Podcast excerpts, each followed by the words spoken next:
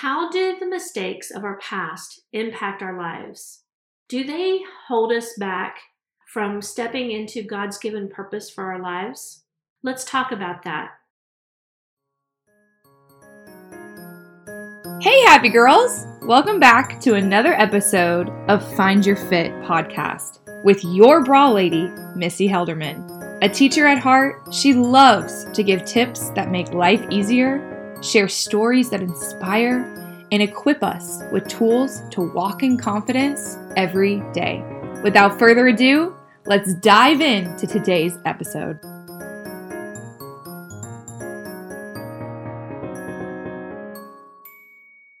Hey, happy girls, this is Missy, your bra lady, and I want to talk to you about mistakes and how they impact our lives. Proverbs 24 says, A righteous man falls seven times and raises up again, but the wicked stumble in times of calamity. Did you notice what it said? Not if you fall, but when you fall. Mistakes are going to happen. We all make mistakes. They are part of our life. But the question is, do they refine you, define you, confine you, or outshine you. Thinking about our mistakes can cause us to feel embarrassed. It makes us feel shameful and even guilty. We don't want people to know the mistakes we've made. We try to hide them, we try to cover them up and hope they go away.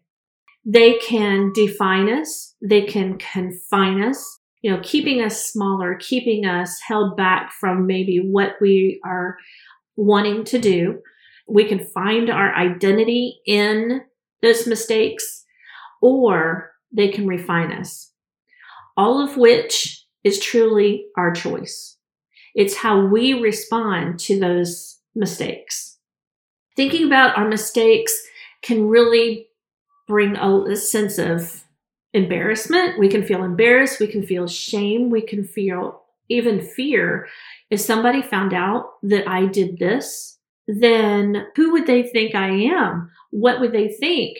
How can I be this person when I've done this type of thing? But mistakes also can be that catapult that takes us to the next level because we're looking at it going, you know what? Yeah, this didn't work. So let's move on. You know, Thomas Jefferson, I think it was, that said he found a thousand different ways that a light bulb didn't work and it wasn't that any one of those held him back. It just found, hey, this didn't work. Let's move on. They can really be teachers. We found out, like with Thomas Jefferson, he found all these different ways that hmm, it didn't work. And we have the same thing going on. We need to make sure that we're not finding our identity in those mistakes, though. Because we have done this and almost like a label on us or a branding on us. The thought that I have, the example that comes to mind is how can I expect to have a child when I've had an abortion? Talk about people identify because they've made the choice to abort a baby and then go back later and feel the shame and feel the embarrassment and feel the guilt and that can even cause them not to want to have a child because how do they hmm. deserve to have a child after they've done this? We need to make sure that we do not let our mistakes really define us and undermine that self confidence that we have. We need to make sure that our mistakes are truly our teachers and let us learn and grow from them. So, failure is not the end of the story look at some of the greatest people in the Bible. You know, you, we've got Jacob, he was a cheater. We've got David, who had an affair. We had Noah, who got drunk. We've got Peter and Moses, who had tempers. We had Sarah, who was impatient. And Jonah even ran from God. All of these things, that wasn't the end of their stories. Even Peter, Jesus told him that he was going to deny Christ three times, not once, not twice, but three times. And what he say? Oh no, I'm never going to do that. But what did he do? He made the mistake. He denied Christ, not once, but twice, but three times. Is that where Peter's story ended? By no means. Actually, he went on to bring thousands to the church and restore them to God. Failure is not the end of the story. Look at the example of Peter. Jesus told Peter that before the crack of dawn, he was going to deny Christ three times. And what did Peter say? Oh, no, no, no. I'm not going to do that. But in fact, he did. Now, that could have been the end of the story, right? But it wasn't. God restored Peter, and literally, because of his life, he saved thousands of people. And God can do that with you too. He can take those messes, those mishaps, and those mistakes that we make and turn them for good, not only for us, but also for others. It's the mistakes that we have walked through. It's the experiences that we have had that truly give us the authority to speak into other people's hearts and other people's situations. In Luke 22, Jesus even tells Peter when he falls to turn and help his brother. And that's exactly what we have the opportunity to do.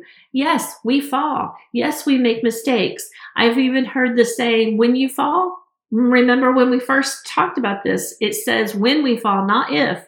But when we fall, let's fall forward. So we're at least making some progress, right? But when we fall, we get ourselves picked back up, then we can turn around and help those that have fallen into the same things or in the same scenarios.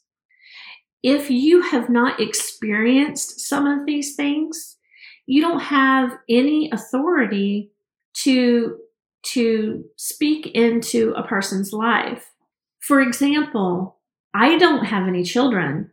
So for me to be able to give advice or speak into the lives of parents, I don't have the experience to speak into that situation. I've not lived it.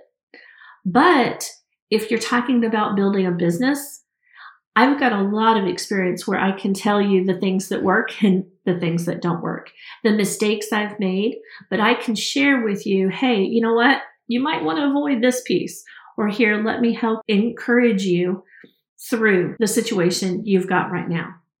God can use the things and the experiences that you have failed at to change the lives of others by using them to teach others lessons or prevent them from making the same mistake we have.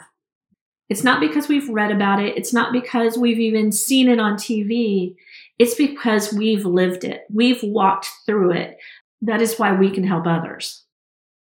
So here's some homework for you. I want you to take a moment to think about your past mistakes, your past failures, and how have they impacted your life? Have they defined you? Have they confined you, you know, pulled you back and held you back from what you really are called to do? Or have they refined you in that you have gone through the mistake and you've learned the lesson on the other side. Remember, we need to forget the mistake, but remember the lesson. Now let's talk about hints from Helderman. Sponsored by Anita, makers of comfortable bras for every day, gorgeous lingerie, and highly functional sports bras.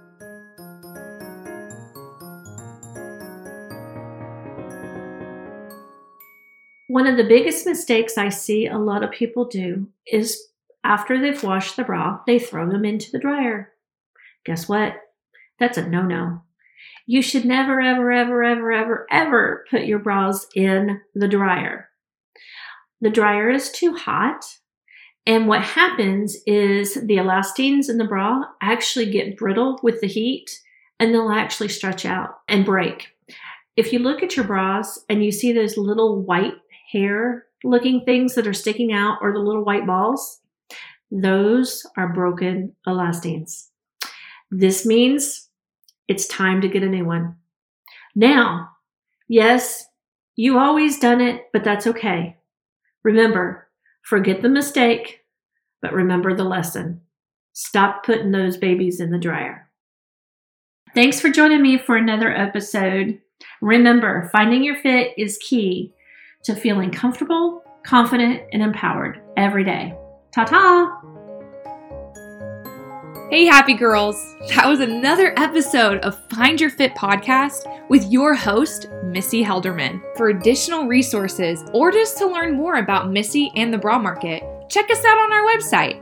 That's www.thebramarket.com.